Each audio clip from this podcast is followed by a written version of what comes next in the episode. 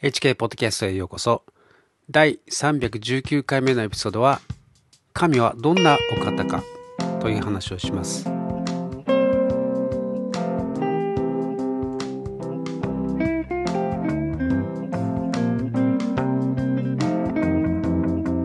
先週はですね、2024年を有意義な1年とするために、えーまあ、僕が目標とするですね、御言葉を紹介しました。いつも喜んでいなさい。絶えず祈りなさい。すべてのことについて感謝しなさい。えという3つの言葉でしたけれども、えまあ、このポイントとするところですね、神様といつもつながっているということ。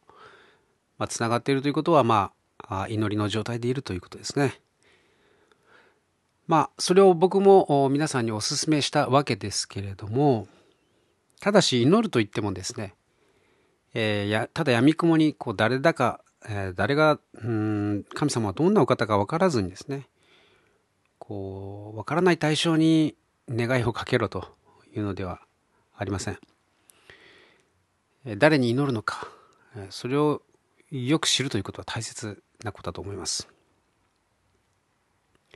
まあ、なぜならばあ祈りというのはコミュニケーションであり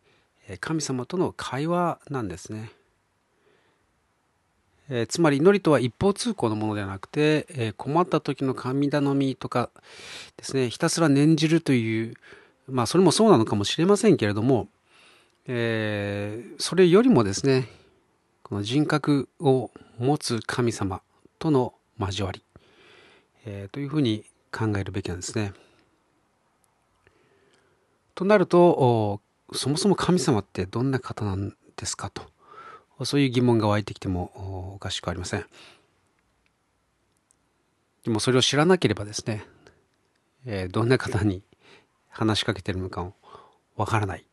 えーという状態でですね、あんまりこう、そういう相手を信じろと言ってもですね、えー信じにくいのも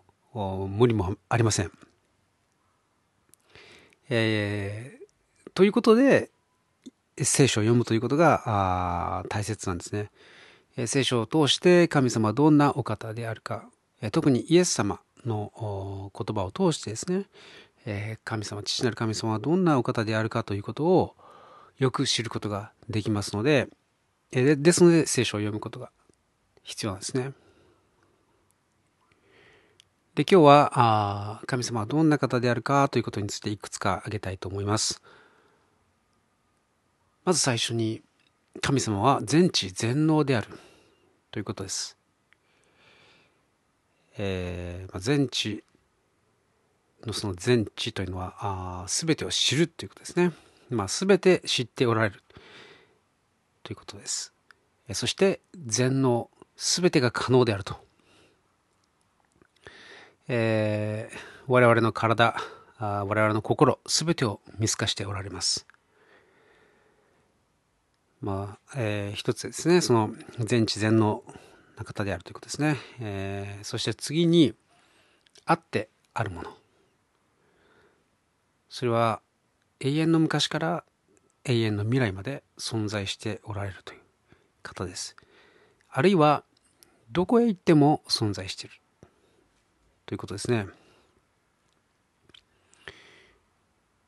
まあ、これはつまり神様ご自身が空間時間と空間をお創造されたという概念なんですね。なんであの神様はその時間と空間から完全にフリーな状態であるわけです。我々はその中に存在しています。なので神様の手の中では全てを現在形で扱うことができるわけです。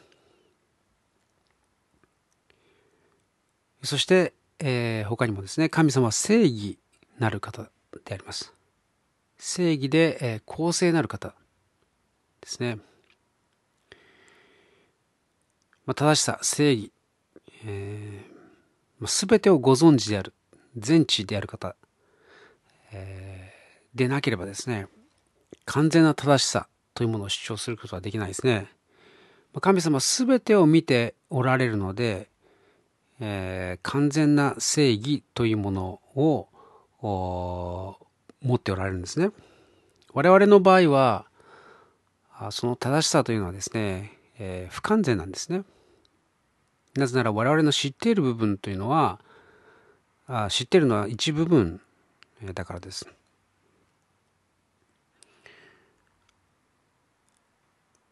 まあ、完全に正しく、えー、真理そのものである、えー、そういう存在である方にはですね、こう不正とか汚れが混じる、えー、ことができないんですね。ということは、あ神様は聖なる方であると言えるんですね。完全に正しくて、不正というものが全くない。ということは、聖なる方であると。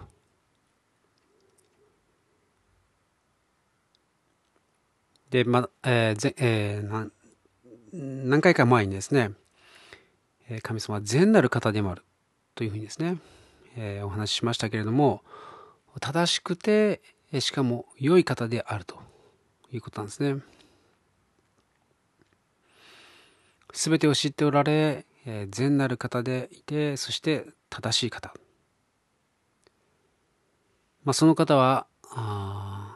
裁き主でもあられるんですね。その正しい方が裁くとき、その裁きというのは真実であり、公平な裁きをしてくださいます。神様は完全に公平なる方であるという考え方です。ここまで言うとですね、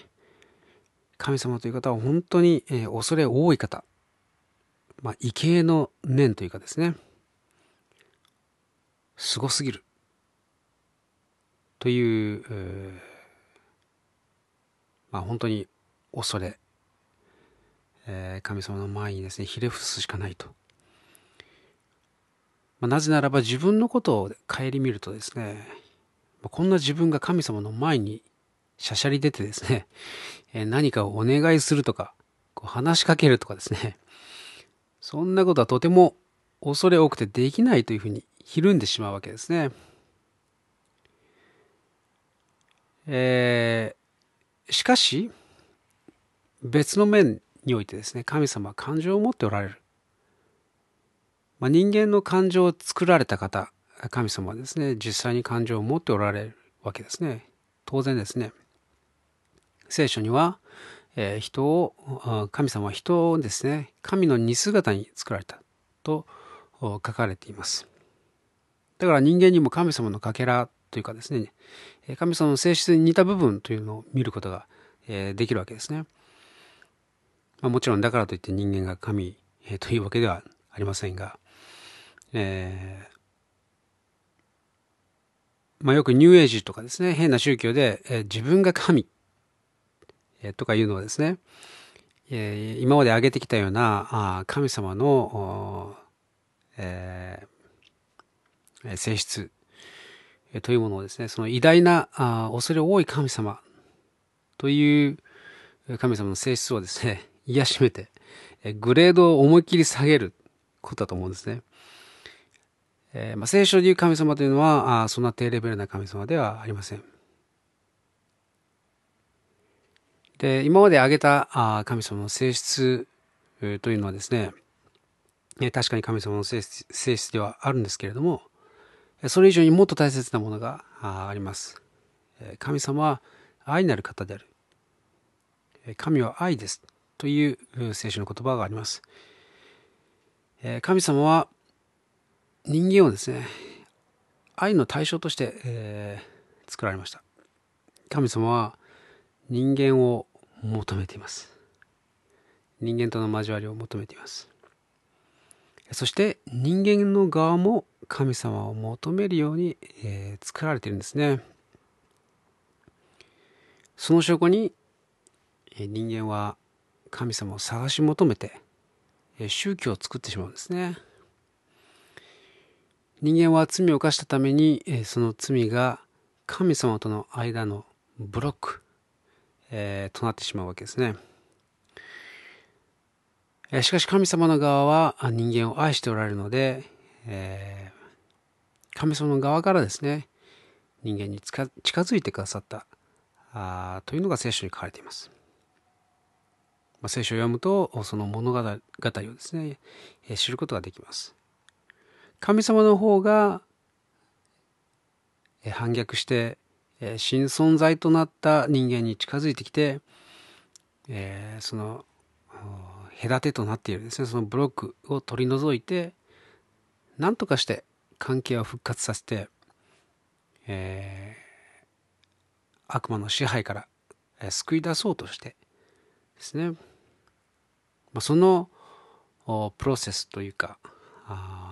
物語がそしてその完成がですね、えー、聖書に書かれています。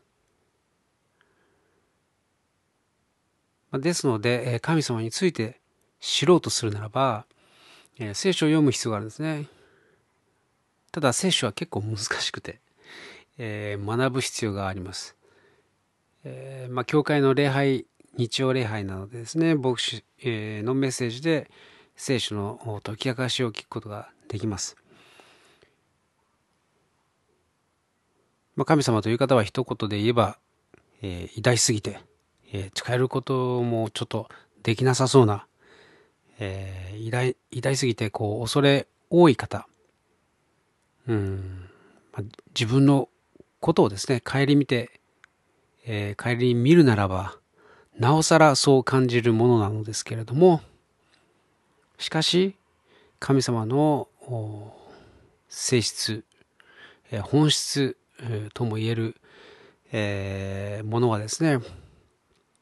愛であり、神様の方がですね、我々と交わりたいと願い、神様の一人子イエス様を身代わりにすべての罪の罰を清算してくださいました。ですので神様のことを恐れ多いと思うだけでなくてですね神様はこんなにも自分のことを愛しておられるんだと神様は自分のことを愛して自分を探して、えー、自分とつながりたいと願っておられるその愛にですね、素直に応答するのが、人としてのですね、正しい生き方であると。まあ、とてもシンプルな話なんですけれどね。まあ、というふうに、えー、説明すると、これは何も宗教という類のものではなくてですね、本当に親子の関係のように、えー、単純でですね、分かりやすい、本当に簡単な愛の関係であるということが言えるわけです。それを祈りを通して、そして聖書の学びを通してですね、深めていく、神様との関係を日々深めていくというのが人生であると。そして神様を愛することと、神様からいいた愛を人々人々に分け与えていく。人々を愛していくというのがえー、まあ、いわゆるキリスト教で教えていることなんですね。はい。